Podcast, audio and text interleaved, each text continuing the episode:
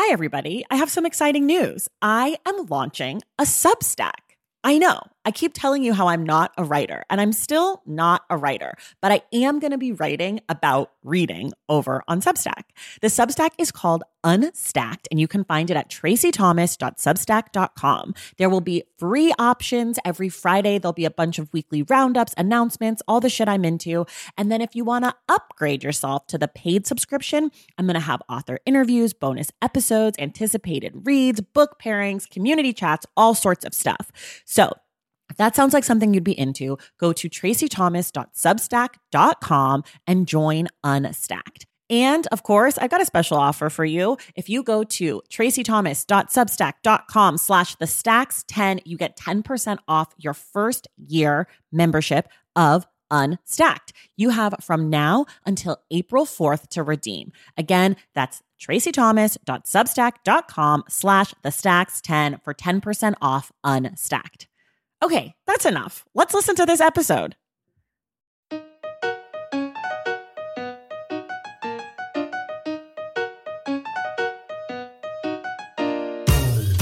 Welcome to The Stacks, a podcast about books and the people who read them. I'm your host, Tracy Thomas, and it is our final book club episode of the year. I'm thrilled to be joined again by Shakespeare scholar and the author of The Great White Bard, Farah Karim-Cooper. She and I are going to break down William Shakespeare's perhaps most famous play ever, Romeo and Juliet. You all already know the story of star-crossed lovers who find each other amidst an intense family feud. It's been adapted into many films, which we talk about today. We also ask questions about which characters are the best, why this play is taught in schools still to this day, and I get a little spicy with some of my most hot Shakespeare takes. There are spoilers on this episode in case you're not familiar with Romeo and Juliet. Make sure to listen to the end of this episode to find out what our January 2024 book club pick will be. Quick reminder everything we talk about on each episode of The Stacks can be found in the link in the show notes. If you love this show and you want inside access to it, go and join the Stacks Pack. That's our members only group for book lovers that you can access at patreon.com slash the stacks. When you join, you get perks like our Discord channel, our monthly virtual book club meetups, bonus episodes. Plus, if you join right now, you're going to get access to the Stacks reading tracker and be able to vote in our annual awards, the Stackies, starting in January. Plus, by joining the Stacks Pack, you get to support this podcast. So if you like what you hear and you appreciate the work that I do and the work that my teammates do, please, please, please head to patreon.com slash the stacks and join us. I'd like to take this time to give a shout out to our newest members of the Stacks Pack, Despina Karas, Idera, Kum Parikh Malik, Melissa R. Green, and Bianca Louie. Thank you all so much for joining the Stacks Pack, and thank you to the entire Stacks Pack. I could not do it without you. All right, now it is time for the book club conversation on William Shakespeare's Romeo and Juliet with author and scholar Farah Kareem Cooper.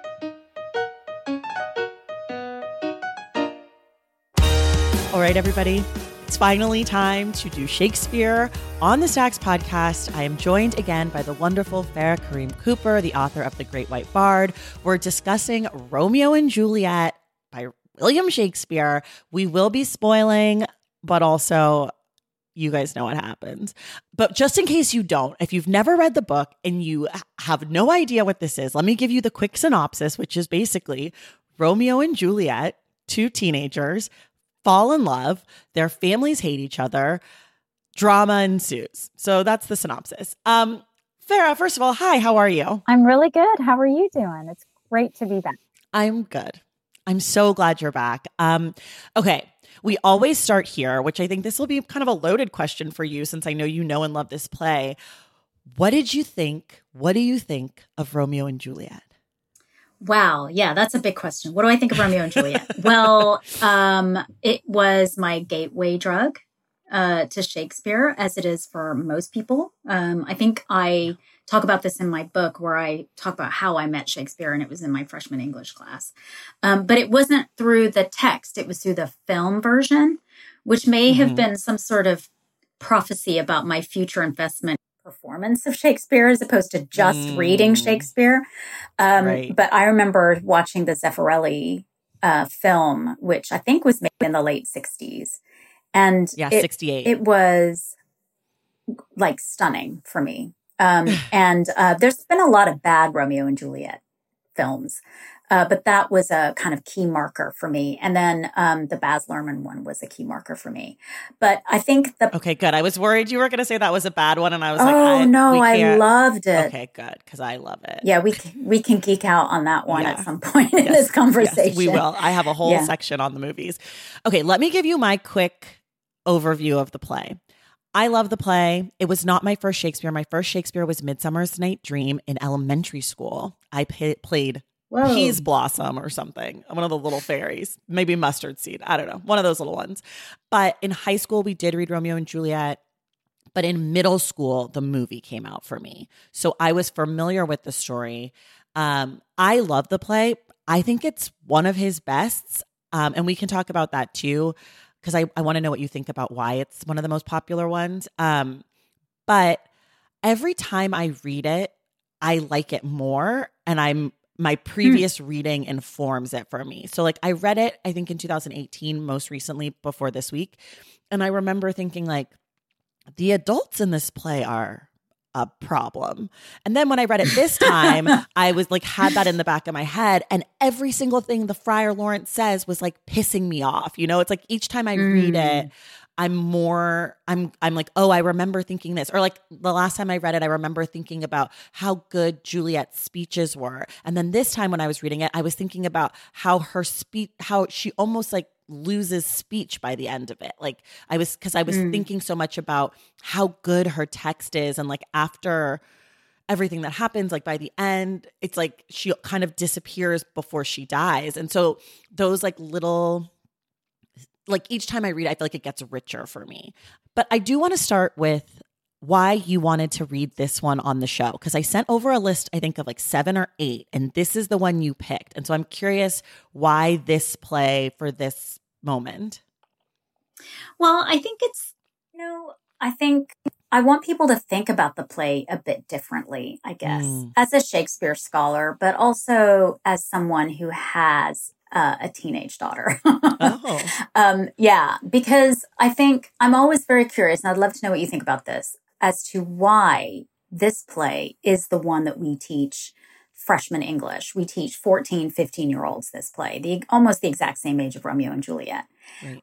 And it ends in a double suicide of two right. teenagers right? And so we, I think for years that has been sensationalized and glorified and romanticized. And it, it's not new to romanticize tragic endings to lovers because, right. you know, that, that's something that people have done for centuries. But we do, we do it in a way that's almost pathological, right. you know? so I'm just, I think I wanted to talk about it. I wanted to talk about and flesh out what the play really is while also holding on to all the things that we love about it because right. I do love this play. I, the poetry is sublime, even if some of it is quite racialized, but it is sublime poetry and it is incredible. The moment when Romeo and Juliet lay eyes on each other, how they speak to each other, the way that's depicted in my two favorite films is yeah. I haven't seen a production that's been able to surpass that. I agree. Um, that Holy Palmer's kiss scene is just like reading it, seeing it every time I get it like makes you feel. I don't think you can read it and not. With the verse, the way the verse is and the way that it's like a yeah. sonnet broken up and the rhythm, it's just so there. Even if you don't know anything about Shakespeare, if you read it out loud and you hear it out loud, it's just like, oh, whoa. It's beautiful. Yeah. It's also incredibly intimate. I, mm-hmm. I, wrote a book um, a few years back about the hand uh, on the Shakespearean mm. stage. And um, I had a whole chapter on touch, and I had done lots of research on like the palm of the hand. Mm. And for women in the time, the palm of the hand was seen as the most in one of the most intimate parts of the body. So, you know, like how you t- touch a woman at court, you know, you have to kiss the back of her hand. You cannot mm. be kissing and touching the palm of her hand. And the fact that they hold each other's hands palm to palm suggests an intimacy that we kind of lose in the modern world. Yeah. Okay. So, why do you think this is the one we teach? Mm. I've been thinking about it a lot. Like, I, I, guess I can go. I'll go first and tell you a little bit of what I think. Okay. I think part of it is because the characters are the age of the students, and I feel like that feels like an easy entry point. You're, you know, the language is challenging for a lot of young people and adults. Um, and so if you're like, great, these most of the people in this play, Benvolio, Mercutio, Tybalt, Paris ish, they're all like younger people. um, and so I think that that's like an easy entry point. I think that it's because there are good movies too. I think that's why like teachers are able to be like, look, you can see this and like feel it in a way that's exciting. And I think that I don't I don't know that this is on purpose, but I do think that the sex in this play, there's so much like body language, so much sex, so many puns. I think that that maybe bef- like years ago when this became curriculum was maybe something that they talked about more in school in a way or like kind of like you know, like the creepy teacher who like says inappropriate things. It kind of has that vibe, you know. So I feel like it like got into curriculum when like old white guys were in charge, and now it's sort of like hmm.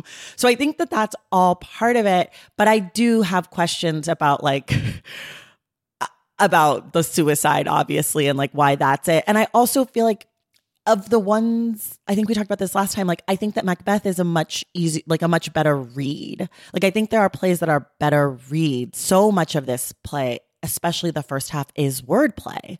So much like, I mean, the first scene with the like two guys in the street, it's that whole like courier, courier, cur- whatever. Like, there's like four lines of just wordplay, and like so much of uh, Mercutio is wordplay with Romeo, and Romeo rhymes so much. And I don't know that that translates as well off the page. So I don't know. But so why do you think?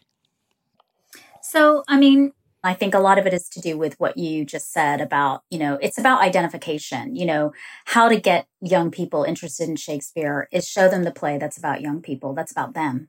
Mm-hmm. And of course, it's full of like the turbulence of teenage hormones and the sort of irrationality of adolescence and the kind of impulsive things that you do for for your heart, for passion. You don't really think things mm-hmm. through mm-hmm. when you're 14 right, necessarily. Right. Um, and so that's something that you can identify with. I mean, I know a lot of productions um, lately, particularly in England, have focused on the kind of um, street violence and knife crime mm. and that mm. kind of thing as a, a way of talking about current problems in society that teenagers are facing. So that's one, that's probably one way. It's a great sort of um, site for exploring their own worlds, like if it's handled really, really well. Mm. Um, I think the way I was taught it, even though we saw this great film, I was taught it in a way that was sort of, ooh, look at this amazing romantic world. And I yeah. and I I was like, wow, looking back, it wasn't so romantic at the end. No. And actually, as you say, the adults are are pretty messed up. Yeah. I mean, I think I think if I was teaching this play now as an adult and and all that I know, I think in addition to what you're saying about like the sort of violence, I think I would teach it as like a cautionary tale that like adults actually don't know everything and that you have to question in these moments because I think like Friar Lawrence is such a letdown at every turn. Um, I'm very anti Friar Lawrence. I have got like I are you? I, am so out on him. I think he's an idiot. Like I think he knows nothing. I I think he I think there's a version of this where Friar Lawrence could be could be some form of like a cult leader. Like there's the scene Ooh. where he's talking to Romeo after Romeo's banished and he's like, be happy, be happy. Like a like a fault, toxic positivity guy. He's like, no, no, no, I've been working on my herbs. I've got this potion. It totally works. Mm-hmm. This is fine. I'm gonna send a letter. Like, I've got this. And then at the very end, when when the uh, when the prince is like, "What happened?" and he's like, "Well, John messed this up, and the nurse knew about this. Like, I gotta go." and he's like, "Juliet, Juliet, I'll make you a nun. It's fine." Like, he's such a scammer to me. So I hate him, but I do think that they're like, I think that the nurse lets Juliet down. I think her parents let her down. I think the fact that Romeo's parents aren't around at all. Like, I think there's a conversation in this play about how even though the children make bad decisions, the adults are making consistently bad decisions over and over and over again. And I think that that's something that I would want to teach if I was teaching this play now. Yeah. Yeah, I think you're right. I think there's something about the dysfunctionality of a society that that starts with punishment, right? Mm-hmm. That punishment is like that seems to be the mode. Everything's punitive, you know, yep. when the prince comes out and says, Stop the street fighting, the next person that does, this will be the consequence, you know, and then Romeo's banished. And so there there is I feel for the friar a bit because I think the friar's trying to do the other thing and try to move them away from the punitive and and and actually think of solutions. And actually we could do it this way. Uh, it fails miserably. Yeah. But I think I have. I'm, I'm a little bit more Team Friar than you are. Okay. Perhaps. Well, I'm definitely. You're, if you're at all Team Friar, you're more Team Friar than me. I am like. I think Friar is bottom bottom of the barrel to me. Um, I do. I, yeah, I do think there's definitely like a punitive element. I, and I think what is good about this play, though part of the problem now is that everyone knows it and everyone's seen it, is that if you don't know what's coming, the ending is extremely shocking and upsetting right? Yeah. Like because the whole lead, the whole first half of the play, like most of Shakespeare's or like some of Shakespeare's tragedies, is sort of a jovial play. There's a lot of fun. Mm. There's a party. They meet. They kiss. They go, and then mm. you know, Act Three, where everyone, where, where Mercutio and Tybalt are killed, and that's sort of the switch. But if you really don't know yeah. what's happening, there's still a world where like you can believe that something else is possible.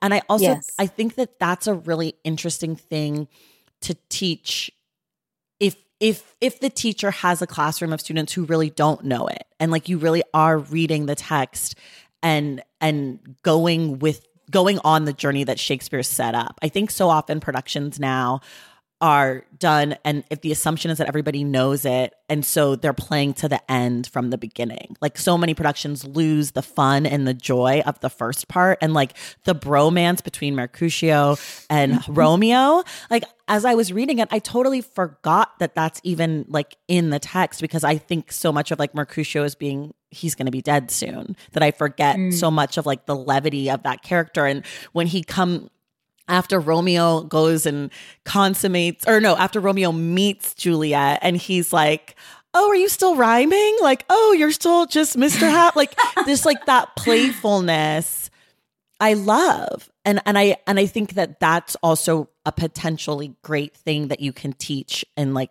as far as like story structure and as, as like what the theater can do, you know? Um, I want to ask you a little bit about the language and the verse how do you think about iambic pentameter? How do you suggest that other people think about it? Like, I know some people read for the iambic pentameter, some people read to the punctuation. You know, I, I know people who say that they observe the verse and then I see the production and I'm like, that's not the verse. So I'm curious how much, how important that is to you. So it feels that in this play, the poetry, the pentameter is important, you know, to observe if you are cutting the script. You know, you can't perform the whole thing because some of it's quite repetitive, particularly yeah. Friar's kind of explanation at the end. Um, it feels like if you're cutting the script as a director, you're going to have to really think about scansion. You know, do mm-hmm. these lines scan? And so it's a kind of difficult task. Um, so I think it does matter in this play. There are other plays where it matters less, but this is a play that uses the vehicle of poetry in order to communicate love and desire. Mm. Um, and it was a chief vehicle for the expressions of love in that time period. Um, and so Shakespeare is being very conventional, but unconventional there. So he's being conventional in that he's he's using this language as a way of saying there are ways to tell someone you love. And actually, sometimes you can't even use the most beautiful language to describe what's in your heart. And and then he's being unconventional in that he's writing a play and he's got sonnets being spontaneously composed by teenage lovers. I mean, it's extraordinary. So in some ways, the play is about poetry so mm. I do mm. think that the poetry matters. Um, but of course, you approach it with young people often with the story first, because yeah. that's what's going to grip them. And then you come in with the poetry. Yeah, I, I think I, I told you that I was an actress and I did a lot of Shakespeare um, in college. And I studied with Louis Scheeder, who did classical Shakespeare in New York. And then also uh, one of the productions we did was directed by uh, Tim Carroll, who I'm I'm assuming oh, I know, you know. Tim very yeah. well. And yeah. Tim is very intense about iambic pentameter aggressively. And so was Louis. And so when I was in college, I, I encountered this play first in school, read it, just tried to figure out the words. But in reading it with the pen, with the iambic pentameter and scanning the lines and doing it, I think the play's better. Like I do think that you can find like the antithesis and you can really find the arguments within the rhythm in a way that helps make sense of like exactly what what especially with Juliet with what she's grappling with like in the Gallop Apace speech and in the mm. Banish speech like she's really grappling and in the speech before she takes the poison she's really grappling and like convincing herself of something or figuring something out and I think when you shy away from reading the lines as iambic pentameter and finding the rhythm, I think it hurts the story. Like I think it takes away from the story itself. But I know so many teachers and people are like scared to use it. They think that it feels rote or like, you know, da da da da da da da da. And it's like, no, mm. you can hmm. still do that without doing that. And I think like this is at least for me, and I'm curious to hear what you think because you again have that theater and English background, is like I think that people in the theater are so connected to the performance of it and people in the classroom are so connected to the language of it that there's mm like a disconnect and i think i i think that that's part of like the problem that we have with shakespeare with young people is like depending on where you get it first you might not ever get it again and so if that way doesn't click for you mm you might not like it you know i don't i don't know if that makes sense but yeah, it does. I think in the classroom, you don't, as I was saying, you don't have to start with the poetry because that is the scary part because yeah. the, these words feel really archaic and and the way Shakespeare puts these words together is hard. But when you're able to work with students, and I've seen this before because I used to teach high school, when you work with students and you say, this is what it means, and then the light bulb goes on in their face and they're like, oh my God, that's amazing. Yes, it is amazing yeah. that he this is the sentiment he means. And it's because they can identify that meaning, mm-hmm. but the mm-hmm. fact that those words point to that meaning is, is, is, gives the students a sense of confidence that they understand that. It's a, mm. it's an it's an accomplishment, it's an achievement. Um, as much as it is a kind of revelation for them.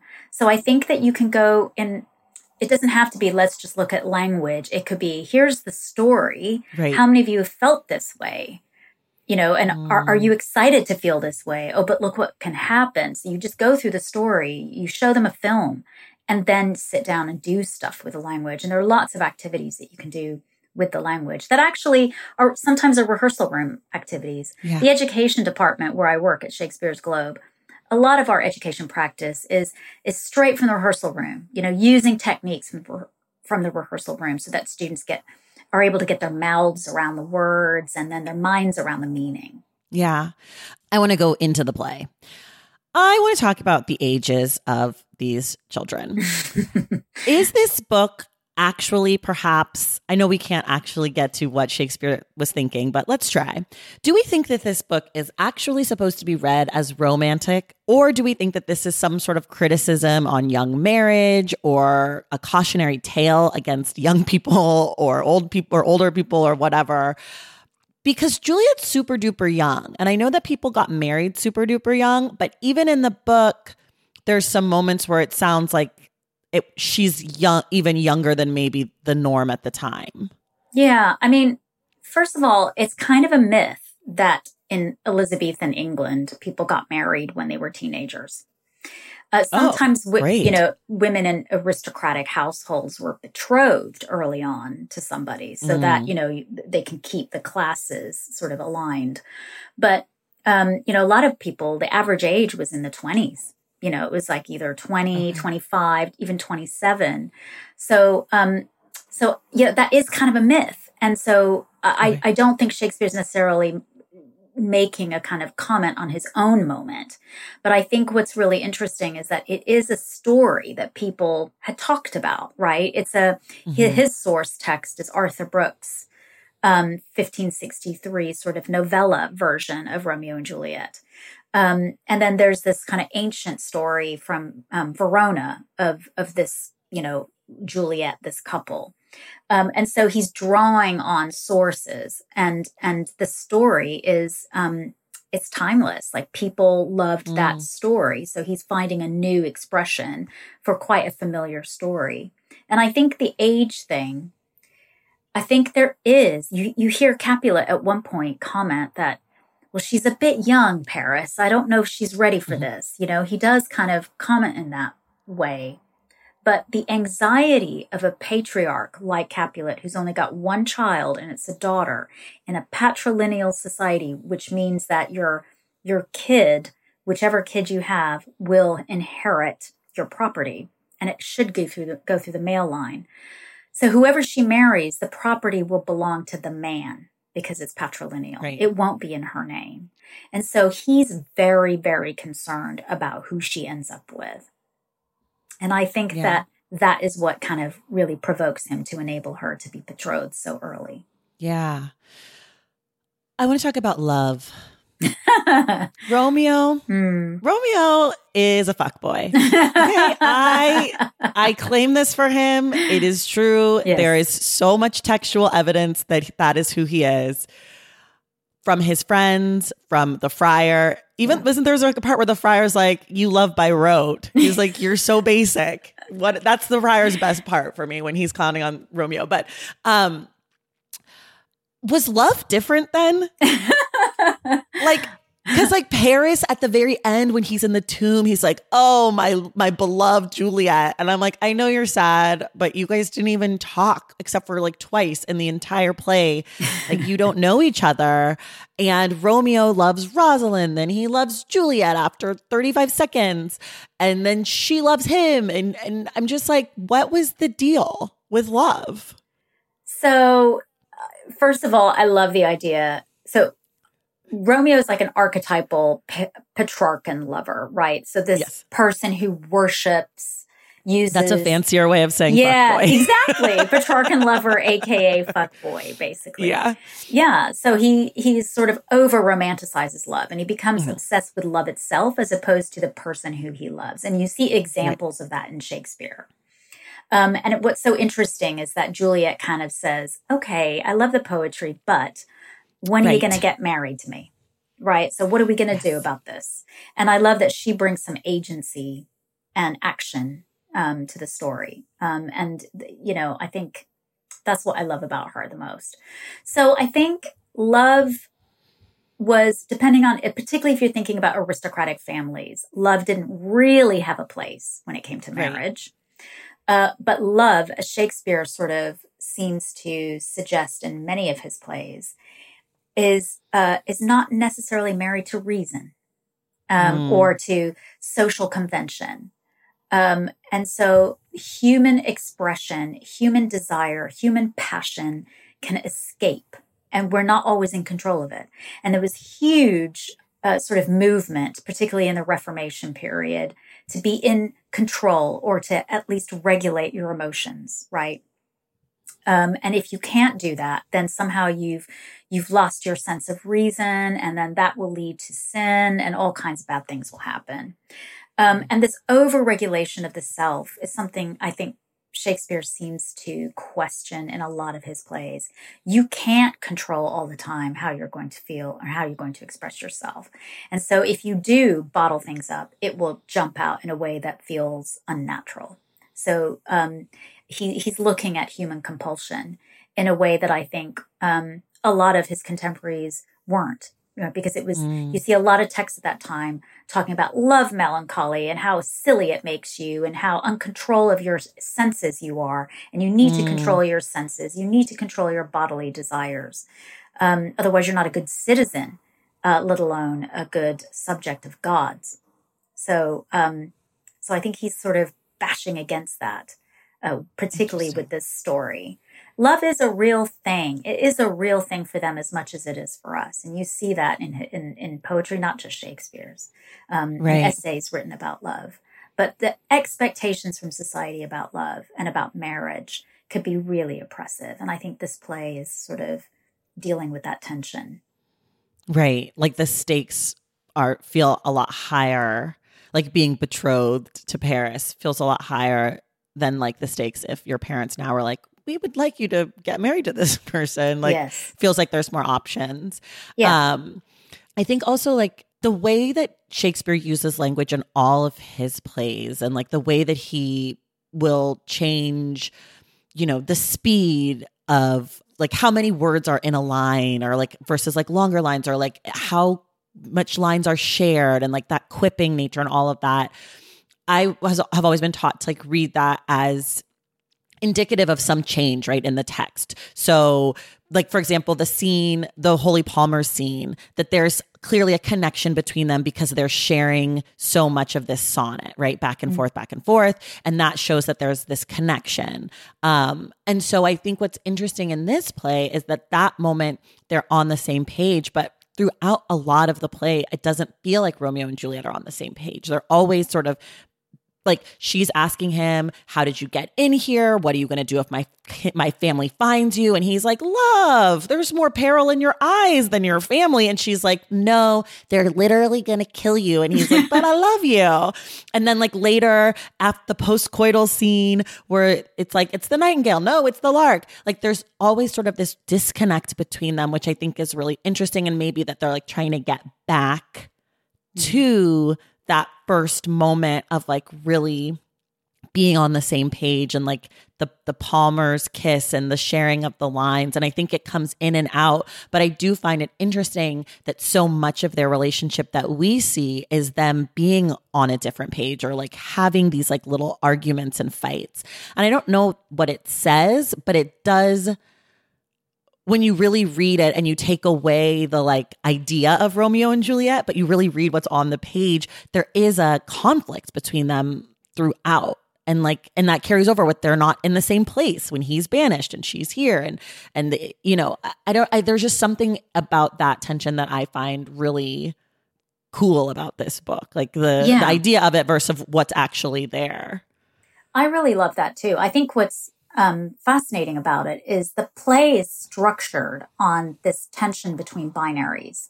So mm-hmm. whether mm-hmm. it, what I remember, I wrote an essay a long time ago about um, the sort of up and down language, the language of ascension and the language of descension. There's a mm-hmm. lot of uh, sort of vertical language in this play. Mm. Um, so you've got Juliet up on her balcony and Romeo down under the shadows. And she's the sun and he's, you know, he's the opposite. And so you constantly get this sort of uh, tension between them. And then you've got the sort of racialized uh, black and white binary that's operating in the play. So night and day and you know she's a uh, I think a swan among crows you know describing mm-hmm. her beauty so there's opposites and uh, the sort of um, you get a sense of I, I, like to use the word tension because it has a sort of tangible um, yeah. sensation to it and that if you're pulling a rope and someone's pulling the other side there's a real tension there and you, it feels like there's things at stake and i feel like the play is structured on that on that tension um, and and of course the whole basis of the story is this feud between the montagues right. and the capulets um, and so i think that's a really productive thing and i think that's something that Shakespeare's doing very, very deliberately. Um, and of course, because she she's she's not a Rosaline, you know, the person he mm-hmm. was in love with before. You know, she's Juliet. She's an embodied person, not some right. ghosty mistress of a sonnet. Right, right, right. You know, and so you get that tension too because he's like, "Wait a minute, sonnet mistress, you're just supposed to be worshipped and and, and adore that." Uh, and she's, no, I, I'm earthy. I'm human. I'm made of clay mm. and flesh. And what are you going to do with me? What are you going to do with my body? You know? Right. Um, so I think that tension in, in the play is just absolutely delicious. It's what it's what gives the play its its energy. Yeah. Okay, we're going to take a quick break and then we're going to come back and talk about race. Taking care of your health isn't always easy, but it should be at least simple. That's why for the last three plus years, I have been drinking AG1 every day, no exceptions. It's just one scoop mixed in water once a day, every day, and it makes me feel nourished and strong enough to tackle whatever else might come my way. That's because each serving of AG1 delivers my daily dose of vitamins, minerals, pre and probiotics, and a lot more. It's a powerful, healthy habit that's also powerfully simple. The nutritional insurance that AG1 provides has been vital to keeping me productive and focused. It helps me cover my bases in just about the time it takes to fill a glass of water, scoop in one scoop of AG1, and then drink it. So I don't know, 75 seconds? With the perfect mix of vitamins, probiotics, and nutrients from Whole Foods, I'm not stuck trying to assemble it all by myself, which would have considerably worse results. AG1 saves me all the time and hassle, and it has made such a difference in my overall mood and especially my gut health, among many other things. But don't take my word for it. Go ahead and try AG1. Let me know what you think. Whether you notice you're needing more nutrient support than you're used to, or you just need an edge for a tough workout, AG1 can be the ticket. If there's one product I had to recommend to elevate your health, it's AG1. And that's why I've partnered with them for so long. If you want to take ownership of your health, start with AG1. Try AG1 and get a free one year supply of vitamin D3, K2, and five free AG1 travel packs with your first purchase exclusively at drinkag1.com slash the stacks. That's drinkag1.com slash the stacks. Check it out. BP added more than $70 billion to the U.S. economy in 2022 by making investments from coast to coast. Investments like building charging hubs for fleets of electric buses in California and starting up new infrastructure in the Gulf of Mexico. It's and, not or. See what doing both means for energy nationwide at bp.com slash investing in America. If debit is your go-to card, Discover thinks it's time you get rewarded too. So check out Discover Cashback Debit, a game-changing checking account with cashback on everyday debit card purchases. That's right, cashback isn't just for credit cards anymore. Whether it's a movie date, flea market find, or midday latte, you can start earning cash back. And did I mention there are no fees, period? Check out transaction eligibility and terms at discover.com slash cashback debit. Discover Bank member FDIC. Okay, we're back. We got to talk about race because you wrote you wrote the book on it. I don't think that I ever would have thought of this play as being a racialized play and I think probably most people would have the same, you know, feeling about it. If you were like, oh, I wrote this book about Shakespeare and race, they'd be like, right, Othello, uh, Aaron the Moor, maybe we get some Antony and Cleopatra, maybe we get some Shylock. But you have a whole chapter um, or a whole section on Romeo and Juliet. And I'm wondering, sort of like, what are we missing on this one when it comes to race? People have wondered why I would include Romeo and Juliet in this in this book. And I think it's because I didn't approach race as a topic, but mm-hmm. rather. I think I may have said this to you before that I think of race as um, a, a, context in which Shakespeare's operating, right? There, mm-hmm. he's operating in a time of racial formation. We know that there were Black people and people of color living in England during the time Shakespeare was writing his plays. England was becoming a global, uh, you know, aspiring to becoming a global empire, and eventually does 150 years later. Um, and so there's all of this travel and exchange. Um, and so that creeps into the language of the time, um, mm. whether it's through uh, racialized binaries like between black and white. Now, a lot of people say, "Oh, but those are just metaphors." They are metaphors, but we but studies have been done that show that metaphors related to color actually can impact upon the way in which we think about people. Mm. Um, and we think about racial difference. And race had multiple meanings in that time period. It was associated with kinship, with stock, with lineage, with descent. And so this, these are concerns that the Capulets have, and so do the Montagues. You know, when Tybalt sees Romeo at the Mont- at the Capulet ball, he says, "Oh, he's not of our stock." Mm-hmm. So it, it suggests that there's a sort of blood difference between them. Mm-hmm. And so, you know, in my book, I don't say this is an interracial relationship in, in conventional terms in the way that we understand it, but in terms of Renaissance ideas about who should, who belongs with whom, it is interracial. And it's just a kind of invitation to think about it in that, in that sense. But then you've also got in the imagery, you've got language like uh, praising Juliet to emphasize her whiteness, uh, mm-hmm. using blackness as a foil so that whiteness can shine even brighter right? Right. She's a pearl in an Ethiop's ear as she stands in, in, in against the dark night. Um, now, what what is an Ethiopian doing? Ref, being referenced right. in this play. So, if we pretend that that isn't there, then we can say this play has nothing to do with race. But we can't pretend that's not there. And, and Shakespeare uses the term Ethiop in several of his other plays, mostly in the comedies, as a form of anti Black racism. So, what is it doing there? You know, when, when I researched that line, I was thinking, I, I thought, well, let me look at paintings. And of course, there are a lot of paintings from that time and that, and after that, that show a white woman with a, a, a black child or a black servant child that often has a pearl in his ear.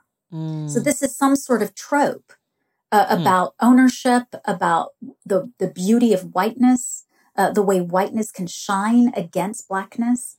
Um, and that is racialized. And what's really interesting is that when you think about the methodology I used, which is performance studies, and what performance studies does is it it uses the actor testimonial as a, a body of evidence about the meaning of a play. And two biracial actors who perform that part of Romeo and Juliet at the Globe in conversations with me that have been documented talked about the way in which that language made their bodies feel diminished. Mm. And so it was whether Shakespeare intended it to be racialized or somebody who reviews my book doesn't agree it's racialized. Right. Two black actors said, this is racialized and it's racializing me. So when, you know, if, she, you know, she found it really difficult to talk about, um, or, or to use the lines about uh, how whiteness is is actually being elevated in relation to Juliet um, mm. because it, it it wasn't it wasn't reflective of her own beauty right. as a biracial woman. So I think I think that there are lots of ways in which we can think about this play. And, and when I say we can think about it through the lens of race, it's not to say that's the only lens through right. which to see the play, but we just need to stop ignoring it. We need to stop ignoring race. So my mm-hmm. point in, in emphasizing this play is that race is in there. It's a context. Shakespeare is thinking about it. It may not be about race, but there are racial images. And if you're teaching this play like we do to a class full of diverse students and they come across images that diminish their bodies and we don't acknowledge that, then I think we're trying to treat Shakespeare as some sort of benign genius. And that's kind of what I'm against anyway. Right. I think it's also really interesting because, you know, one of the most famous adaptations of Romeo and Juliet is West Side Story. Mm-hmm. And they really play on the racial difference, though they sort of go the opposite way and make Juliet less white by making mm-hmm. her Puerto Rican or whatever. Yeah. I mean, that's not really the right phrasing of how race works, but you know what I'm saying. Mm-hmm. And yeah. they keep Romeo as white. And I think that that's really interesting because so many of the versions that I've seen that have had interracial Romeo and Juliet have mm. had Juliet as the person of color. And mm. I wonder if that is influenced by West Side Story or if that I, wonder why I, I also I part of me thinks that maybe it's because Capulet is so angry, so it's easier to cast a person of color as an angry father because that plays into those stereotypes. Do you know what I mean though? Like it's like Sure, having totally. an angry black dad scream at his daughter and call her names is easier than having an angry white dad do it. I mean, even in the Claire Danes mm. one, the dad is like he at least looks like Sicilian or something, right? Yeah. Like he doesn't yeah. look pure white like we're told that Juliet is. So I think that that's like I, am I love the Capulets. Uh, they mm. are my favorite characters in the play. All three of them: Juliet, Lady, and Dad. Cap. I just I love those scenes. I love the scene where he flies off the handle and he go like because it's a scene about grief. They're all grieving, and he's mm. like, he's like, no, we're not going to do it. Actually, fuck it, we're going to do it tomorrow. like, everybody get here. You're going to get married. I just, uh, I love it, and I love Lady Capulet. I love that she's like trying to balance these two things, and she's like, look, girl. She always calls her girl. She's like, look, girl, figure it out. And like the scene starts with them. Um, I know I'm, I'm, like going on a tangent, but when the scene starts and everyone's like, Juliet, why are you still crying? And then I was like, maybe Juliet's a cancer. And then I went back because La- Lammas Day is August 1st and she's born like a fortnight and a few days before that. So she is a cancer. So she's oh, wow. emotional. And yeah, so yeah, I'm yeah. like, this makes sense that she probably always cries about everything. And her family's like so annoyed with her. And they come in and they're like, What, girl? Why are you crying still? And she's like, My cousin died. And they're like, Get over it. Like, stop crying. And then the dad comes in. He's like, Why are you crying? I just I just love the dynamic of that family. And like I love I feel like if you're an actor and you get to play Capulet, that's probably such a fun role because he goes from being like super chill with Tybalt being like, don't worry about Romeo, it's fine, to being like, you're the worst yeah. daughter in the world. And like, it's just such a swing. But then he Anyways. loses it with Tybalt at the party, right? Yes, yeah, so that part like, where yeah, he's calm like, down, relax. Yeah. And then he's like, you better not shed yeah. blood in this house. He's like, you know? what did I say? You're a fool. and he's like, I just, there's something about that character that just speaks to me. I know it's such a small part, but I, I do really love both of those characters. Um, the parents anyway, that's such a tangent from what we're talking about. Oh, about race. Anyways, but I I do wonder about like why so often Juliet is the one that is when when not cast with two white actors mm-hmm. or two actors of the same ethnicity, she is often cast as like the darker skinned one. Yeah, that's really interesting. I think so much of the time in theater productions until very recently, it was colorblind casting. Right.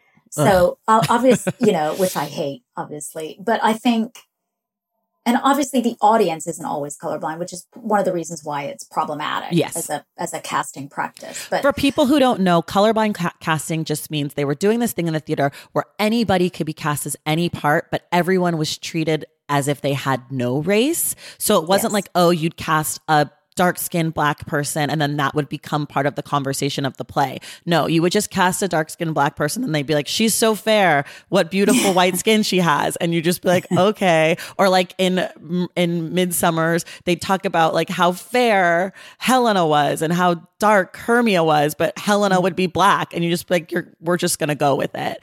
Um, yeah and so like parents would have no they would have no they wouldn't look like their children in any way. It would just be like there's an asian dad there's a mexican son like figure it out.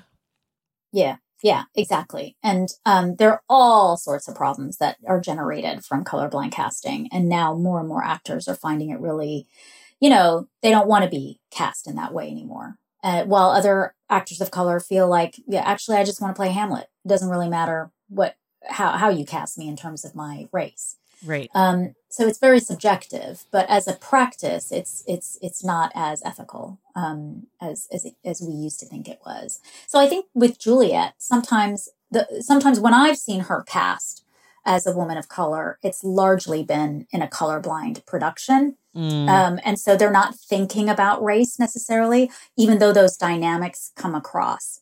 In the production that that I was referring to earlier, uh, directed by Ola Ince. He's a, a, black female director that directed at um, the Globe in I think it was 2021. She cast two biracial actors um, who presented as black, and they talked a lot about that casting decision, which was very very deliberate. Um, uh, but not to highlight race, but only because they wanted to be very conscious about about race when they were um, thinking about the script and and also the performance. Um, so I don't, I don't necessarily, I do think that sometimes directors unconsciously fall into stereotyping. Mm-hmm. There's just no question, particularly around the Capulet role.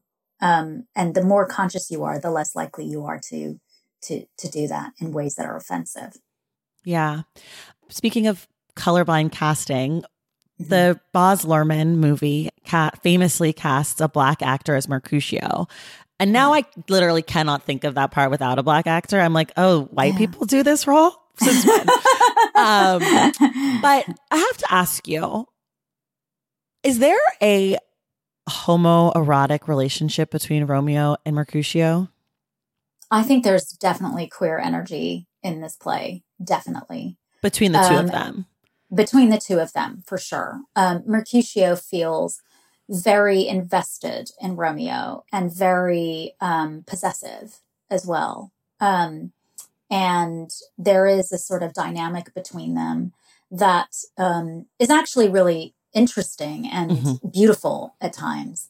Um, and so, yeah, I definitely think there's a queer energy there. Um, and, you know, you think about, you know, definitions of, of friendship in Shakespeare's right. time is queer it is male yeah. friendship was it was very much you know we can be wholly connected on a neoplatonic level because there's no sexual tension between us. Mm, Um, you know, apparently, you know, Right. you can't have an equal relationship with a woman because she's not your equal. But two Mm. men can have a much more meaningful, equal friendship and relationship uh, that's beyond any other kind of level that you can have with a woman because we're equals. And that's the basis of friendship. That if if there's a hierarchy there, there's no true friendship. And so that it develops a sort of a queerness to it, that relationship. And Yeah. certainly would lean into that from time to time. For yeah. sure. I mean, I, I had never really thought about that previously, but as I was reading it this time, I was thinking in Act Two, Scene Four, Romeo and Mercutio sort of like share lines in the same way that he has just done with Juliet, and then later Tybalt refers like refers to them as consorting, which is sometimes like used to mean sex in these plays. So I was like, oh, I'd never, I'd never really, I had heard that like played at before, like in the version, the Baz Luhrmann version, the actor Harold P- Perot, I don't know how to say his last name. He is sort of effeminate. And so I'd Mm. seen it sort of played at in that way, but I'd never really paid attention to it, like how it shows up in the text itself. And this time it felt really clear to me because then you have his relationship with, with Benvolio that does not have that same rhythm or connection. And they don't seem No. to have much deep conversation at all. That feels more siblingy, doesn't it? than It does. I joke- like they're cousins or something. I was thinking this time around reading it, then Benvolio, I think Benvolio is like such a waste. He's like such a narrator character to me. But I was thinking of him this time as like he is a reality TV producer's dream because he comes on and he's like, this is what's going on with our main character. Romeo has this thing going on. Like he knows what's going on, but he's so removed from it. He's like, if you watch The Bachelor, he's like the person who's definitely not winning, but loves to do the in the moment interviews and be like, this person and this person. And it was such drama But and he's blah, also blah, blah. he's also trusted. He's the trusted one. Yes, right? he so is. everybody can go, okay, Benvolio says it, it's true. Yeah. And it, it's a bit like Horatio in Hamlet, right? I wonder if it's played by the if it was played by the same actor originally. Oh, interesting. Because that that that part is so similar in that Yeah. in terms of their relationship to the to the protagonist male. Right. And like in the relationship then to us, the audience, like that we Yeah. trust them too. Cause I Yes. think like, yeah, that's actually really interesting. I hadn't thought about it that way, but I guess maybe I had a little bit because that's the person who for reality TV, that's the person who relates to Yeah. you. They're setting the whole thing up. Yeah. Um, And they're believable. they're believable, right? And Yeah. they're clearly they're clearly liked by the other people around them because they have the information.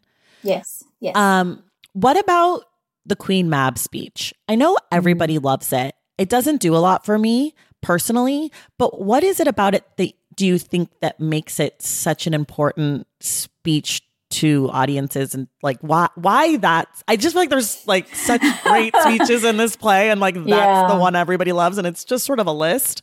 Um so I'm curious if you have insight to it. I think it's because it's dense with Mm-hmm. meaning and also so expansive in terms of meaning. Like what it mean, for example, Baz Luhrmann interpreted that as an acid trip, Right. right? Basically. Uh, whereas it could be interpreted in lots of different ways, you know, and actually the way in which he talks about dreams and sleep, it, all of a Mm-hmm. sudden you start identifying with it and the Mm. miniaturizing, uh, of, of that, of that figure, uh, which was something that, um, was really alive in Elizabethan literature at the time. You know, this idea of a fairy queen, um, and uh, and and Shakespeare picks up on that in a few space in a few places. Obviously, Midsummer Night's Dream being the most obvious one. Right. But I think that I think so that that speech carries a lot of fantasy and wonder, um, and um, and it is rich poetry. You're Mhm. right. It's not the best poetry in the play. I agree with you on that. And a lot of people cut it in production because it is quite expansive. But it's also really esoteric for some people. You know, they're just, you know, the audience isn't going to get this. Let's cut this. It doesn't make sense today. Uh, so I see that speech actually cut quite harshly in a lot of yeah, cut down pretty short. Yeah, yeah. But it is iconic. It's iconic. So you can't cut the whole thing. Yeah, Because you people to will say, yeah. Where's the Queen Mab speech? yeah. Yeah. You have to at least do like the first like eight lines and then kind of Yeah. it together. Speaking of cutting, Paris in the end, in the tomb, famously cut from the Baz Luhrmann version for reasons Yeah. that I think make a ton of sense. Every time I read it, I forget that I got to do this whole moment with Romeo in Paris because I think of the movie so much. Hmm. What do you think of the choice to cut Paris from the movie? Um. So where is he? I haven't seen the movie for a while. I Oh, confess. so in the bus, so in the cut? play, in the play, Yeah. after Juliet is fake dead, you know, they take her to the tomb. He's in the tomb. He's standing over her. Romeo comes, Yeah. and he, you know, he's like, "I think I hear Romeo," and Romeo's like, "Who's this guy?" And then they fight, and Romeo Paris kills Paris. But in the movie. Juliet's laid out in the big church with all the candles and the flowers. Just fucking breathtaking imagery. And then Romeo like sneaks in and all the helicopters are outside and it's just the two of them. There is no Paris in there. It's just the two of them. He is crying over her aggressively hard in his young Leonardo DiCaprio heartthrobby way. and then he um, drinks his poison and then collapses as her little fingers are twitching and Yeah, she wakes up right when he is dead and then she like tries to kiss him and then she takes the gun and kills herself um, yeah, yeah. but paris just paul rudd sorry about it you gotta go Well, maybe no, but maybe they didn't. He didn't want Paul Rudd to get killed. Nobody wants to see mm. Paul Rudd being killed. well that's true but at the time we barely knew paul rudd Yeah, we maybe had seen him in clueless he wasn't the paul rudd we know now though those are his paul I rudd's mean- two best roles clueless and romeo and I- juliet he peaked I mean, in the 90s I think the effect of that is Romeo's character, right? It has it has meaning for his character because it means that he's not racking up, he's not becoming a serial killer. In fact, Right. just yesterday, my daughter said, uh, Romeo and Hamlet are serial killers. She goes, Ooh, I I don't know it." why you love Shakespeare. She's studying Okay. acting, by the Some way. Some of us love a serial killer, so that's why we like Shakespeare. Shakespeare is a serial killer. He kills everybody. I mean, in this play, he just tacks on Lady Montague. It's like, by the way, she's Yeah. dead. It's She's like, dead. Who? yeah, I, I mean, uh, yeah, I think it changes how we view him, and um, you know, he kill killing Paris, who's an utterly innocent bystander in this whole Sure. thing. Yeah, Well, but he also forces the issue. He's also like partly to blame for the whole fallout. If he had backed off and not tried to get married to someone the moment after her cousin dies or whatever, maybe we have enough time to, you know, make it happen. Like he's a predator still. he wants to marry a is a pre- 13 is year old. is yeah. Well, I mean, by our standards, yes, that is Sure. predatorial behavior, but. I would say that if we don't, if we don't think about like we do, we know how old Paris is. He's we know he's older, and he's We know he's older. Yeah. But I would say, and I'm not saying that I think he's the best character in the play, but I'm No. I would say that I wouldn't I never saw him as a predator. Right? I saw him as like I got to get a wife because I've got to, you know, I've got to do this Right. thing that I've been told I have to do as an aristocrat living in this society in the 16th century. So Right. I've got to keep pushing my boat in the direction that I've been told it needs to get pushed. And that's Right. what he's doing. He's trying to get good and he knows that she's she doesn't have any siblings. She has no older brothers. So he's like, I, I I've got to keep lock Right. this one down, right? But this is all predatory. He's after her for her money. She's a young girl. We know he's older. And also the scene when they meet at Friar Lawrence cell and he's like, come on, let's do it. And she's like, um, okay, I gotta pray or whatever. And he's like, tell me you love me. She's like, um, I love my husband. And she's, he's like, that's me. You love me. Like he's, he's a little aggressive. I feel like he's, I feel like he gets a good edit in the minds of millennials like me because Yeah. Paul Rudd played him. But I think Yeah. in the text, he's slightly more of an asshole. so you would like to have seen him get killed at the end of the Baz Luhrmann. Well, no, I'm glad he's not in the scene because in the Baz Luhrmann, it's just so much better. Because because Yeah. if you get him killed, then Juliet and Romeo aren't like almost alive at the same moment. Yes, Every time I see the Baz Luhrmann, I'm like, they were so close. But in the te- in Mm. the in the play and in you know. There's time in between. You have the whole part where the friar comes in and is like, "Let me get you to the nunnery, girl," and she's like, "No, I'm gonna stay and kill myself. It's fine, no big deal." Um, but I I do think that pair like I think a lot of the characters in this play who aren't Romeo and Juliet get uh I believe the Shakespeare phrase is short shrift. Um like they're they're tr- they don't get to be like full characters in our imaginations because we're so focused on Romeo and Juliet. But I do think that there's like a version of Paris that's either sort of like a disgusting buffoon kind of guy or maybe like a bit of a sleazy, you know, money hungry predator. And I think most of the time he ends up kind of just being a guy who delivers a few lines. But there's definitely, like, with the right actor, there's commentary on him too. Yeah, but I think, as you say, those characters who are less rounded get Shakespeare leaves that open. Yeah. And so you might see a different lady. Like Yeah. I don't I I don't love Lady Capulet, for Mm. example. Why not? She well, because she's a horrible mother. Yes. She's a horrible mother. But this is why I know, love her. Like I love That- her like as like like for an actor. Like I think she's a great part to play. Yeah. So Yeah. that is a good part. Yeah, I hear what you're saying. But I I find her there's some female characters in Shakespeare and uh, and male characters that are conventionally loved Mhm. that I think I don't love this person. Mm. Why is everybody why does everybody love Portia in Merchant of Venice? Ooh. She's Shakespeare's Karen. I don't understand it. She You know what I mean? Yeah. Um, yeah. And so, but we seem to think she's so great because she gives a good speech about mercy. Um, Yeah.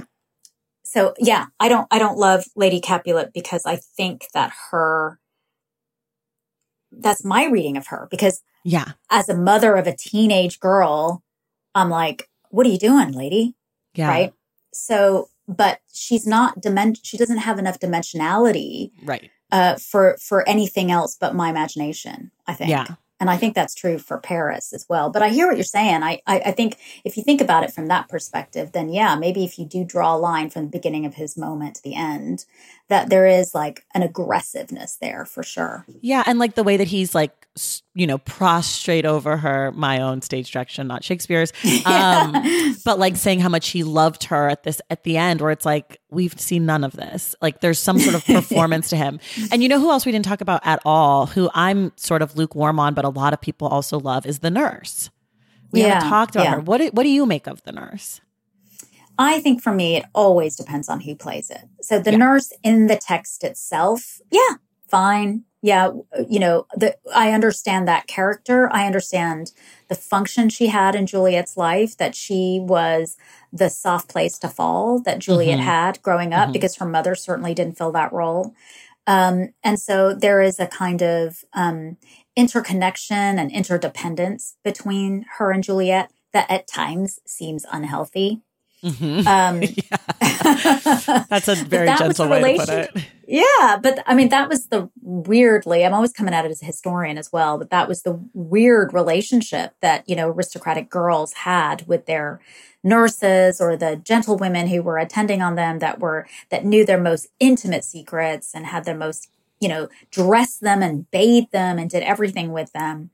Um, and so there's a kind of truth and repository that she is uh, for Juliet's uh, entire being in some ways. So yeah, that can be seen from a modern perspective as a hundred percent unhealthy. Yeah. But depending on who plays her, I've seen Mhm. her played in a way that's made me retch at at, at the nurse, um, and her um, overbearing, interventional yeah. um, behavior, her, the confusion that she causes when she seems to be really supportive of Juliet and then all of a sudden says, just do what your parents tell you to do. Yeah. But you do get that insight into how she has been treated and how she might be treated by the house, by the Right. father.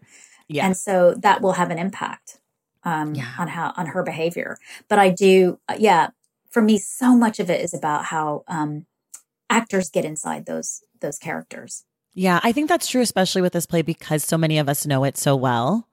And Yeah. we've been taught it and we've seen it that it's like, it's hard. It's hard to sometimes imagine people performing it in a way that isn't a way that you've seen it or thought of it in your own brain. But I'm lukewarm on the nurse, but also I could be swayed by a great performance. a great performance. But what do you like? What was when you first were taught this play? What were you taught about the nurse? Because I know that I've, Not I've had anything. teachers. Yeah, I think it's really interesting because I had teachers who just kind of said, "This is what the these are what the words mean. Yeah. Here's a dictionary. Here's a quiz. Take a quiz." and nobody's really give giving out you know this is how you should read the nurse actually this is this is a villain this is a hero this is um, Right. i wasn't taught that Yeah, I was never taught to really make sense of her, what to do with her. I think probably more so than any of the other characters in the play.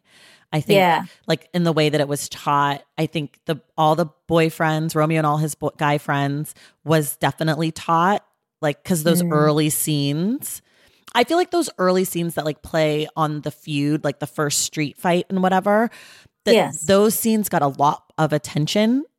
because I they're, feel- they're dangerous they're Yeah. that's it, the play opens with danger Right, right. I but I feel like in really the important- scope of the actual plot of the story, yeah you sort of get that information almost from the prologue, right? Like we know Yeah. they hate each other, there's blood in the streets, things are bad, but we spend so much time on that part of the feud when really like the only other time the feud comes up is like with Tybalt and Capulet and Capulet's like whatever, it's fine you guys. And I sort of wonder like again to the idea of like adults behaving badly, I sort of wonder if Capulet and Montague could have just probably squashed it at this point. They're both old, like they're in their 50s or 60s.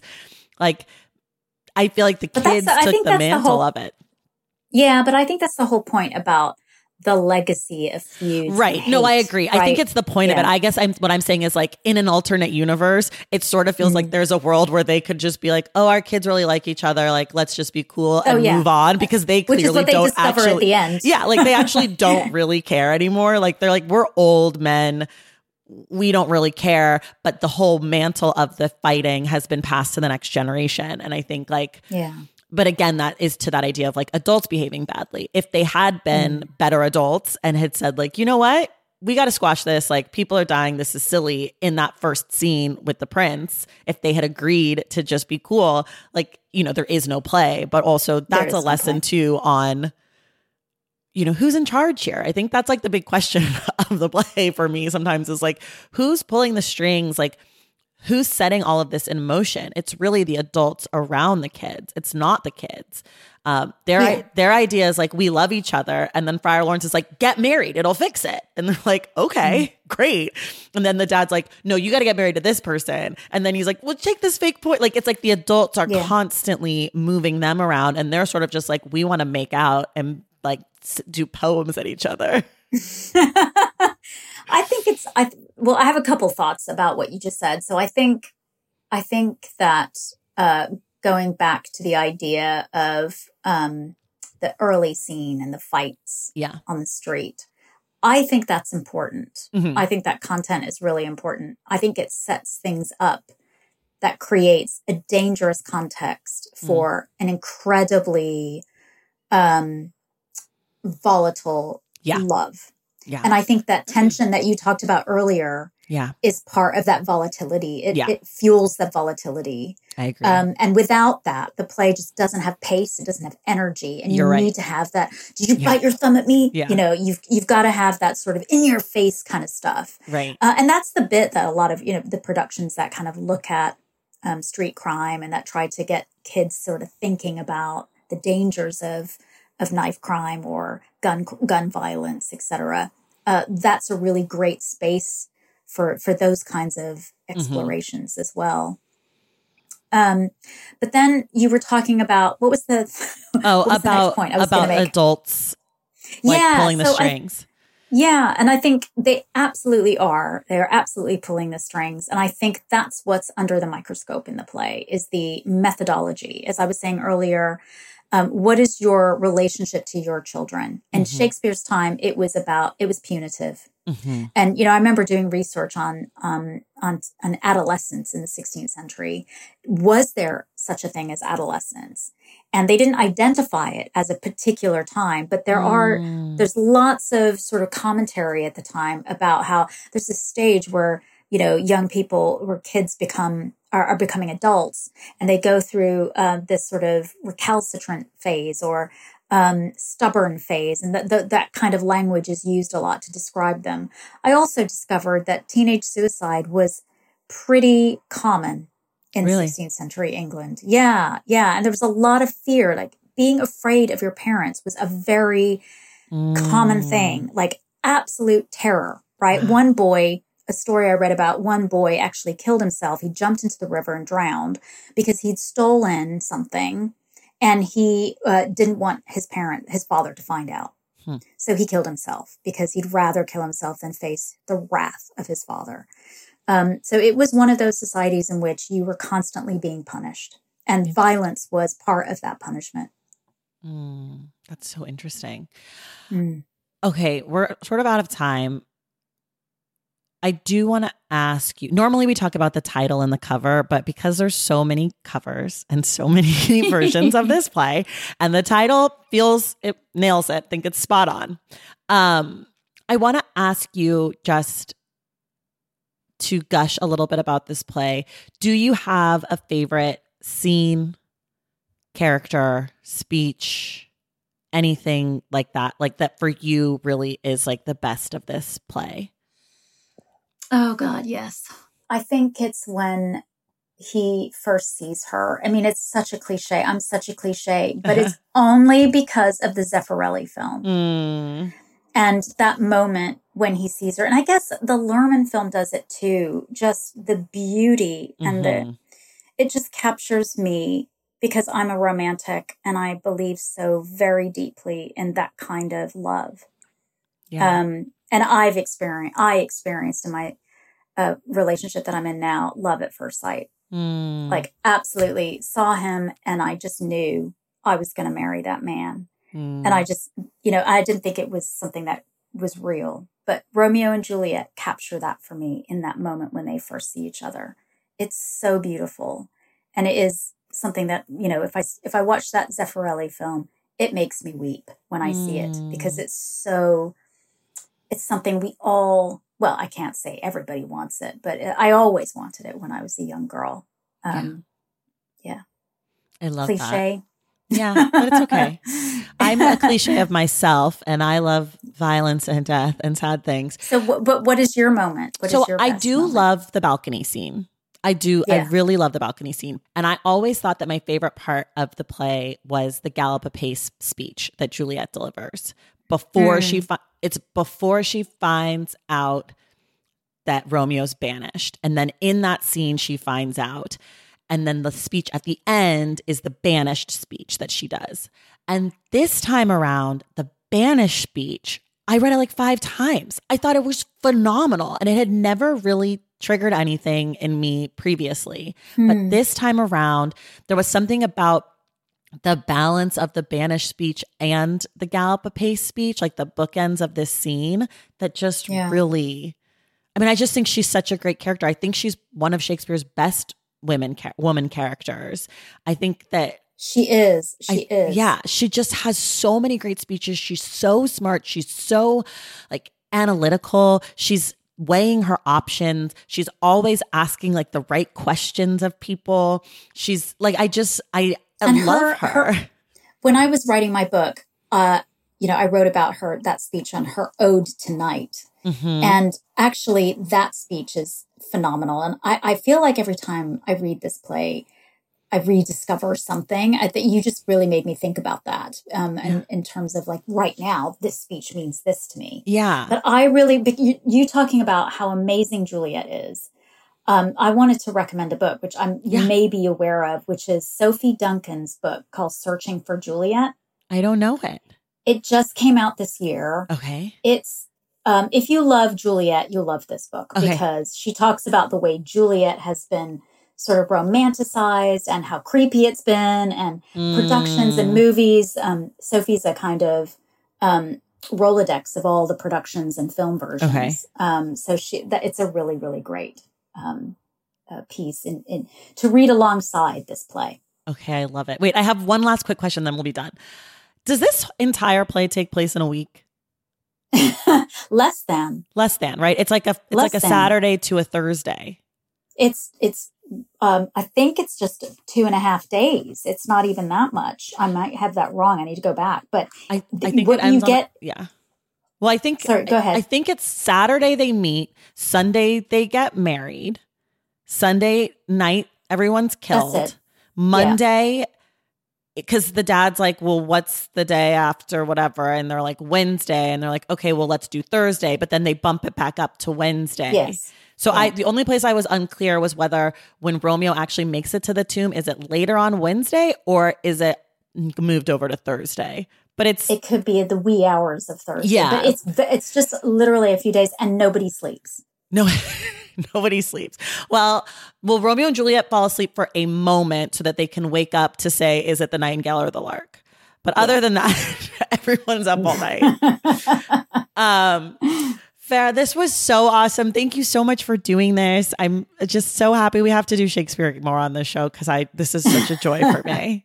Thank you. Next one, Titus. Next one, Titus. Oh, I'd Thank love to so do much. Titus. I think Titus was on my list. Definitely come back and do Titus. I love, love. We'll do the opposite of romance. We'll do the violent one.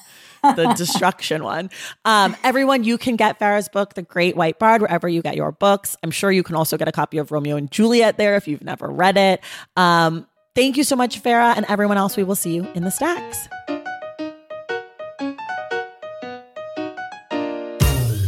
All right, y'all. That does it for us today. Thank you so much for listening. Another year of the Stacks episode is in the books.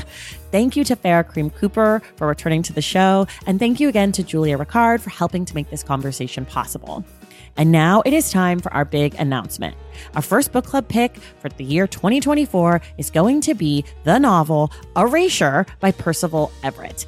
You might be familiar with Percival Everett because we did one of his books, The Trees, a few years back. And this one, Erasure, is a satirical take on race in the publishing world. It also was just turned into the movie American Fiction, written and directed by Cord Jefferson.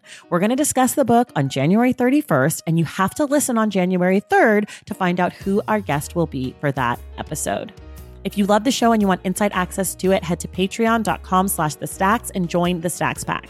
Make sure you're subscribed to the Stacks wherever you listen to your podcasts. And if you're listening through Apple Podcasts, be sure to leave us a rating and a review. For more from the Stacks, follow us on social media at the Stacks Pod on Instagram, Threads, and TikTok, and at the Stacks Pod underscore on Twitter. And you can, of course, check out our website, thestackspodcast.com. Today's episode of The Stacks was edited by Christian Duenas with production assistance from Lauren Tyree. Our graphic designer is Robin McCrite, and our theme music is from Tagirijus. The Stacks is created and produced by me, Tracy Thomas. Look around. You can find cars like these on AutoTrader. New cars, used cars, electric cars, maybe even flying cars. Okay, no flying cars, but as soon as they get invented, they'll be on AutoTrader. Just you wait. AutoTrader.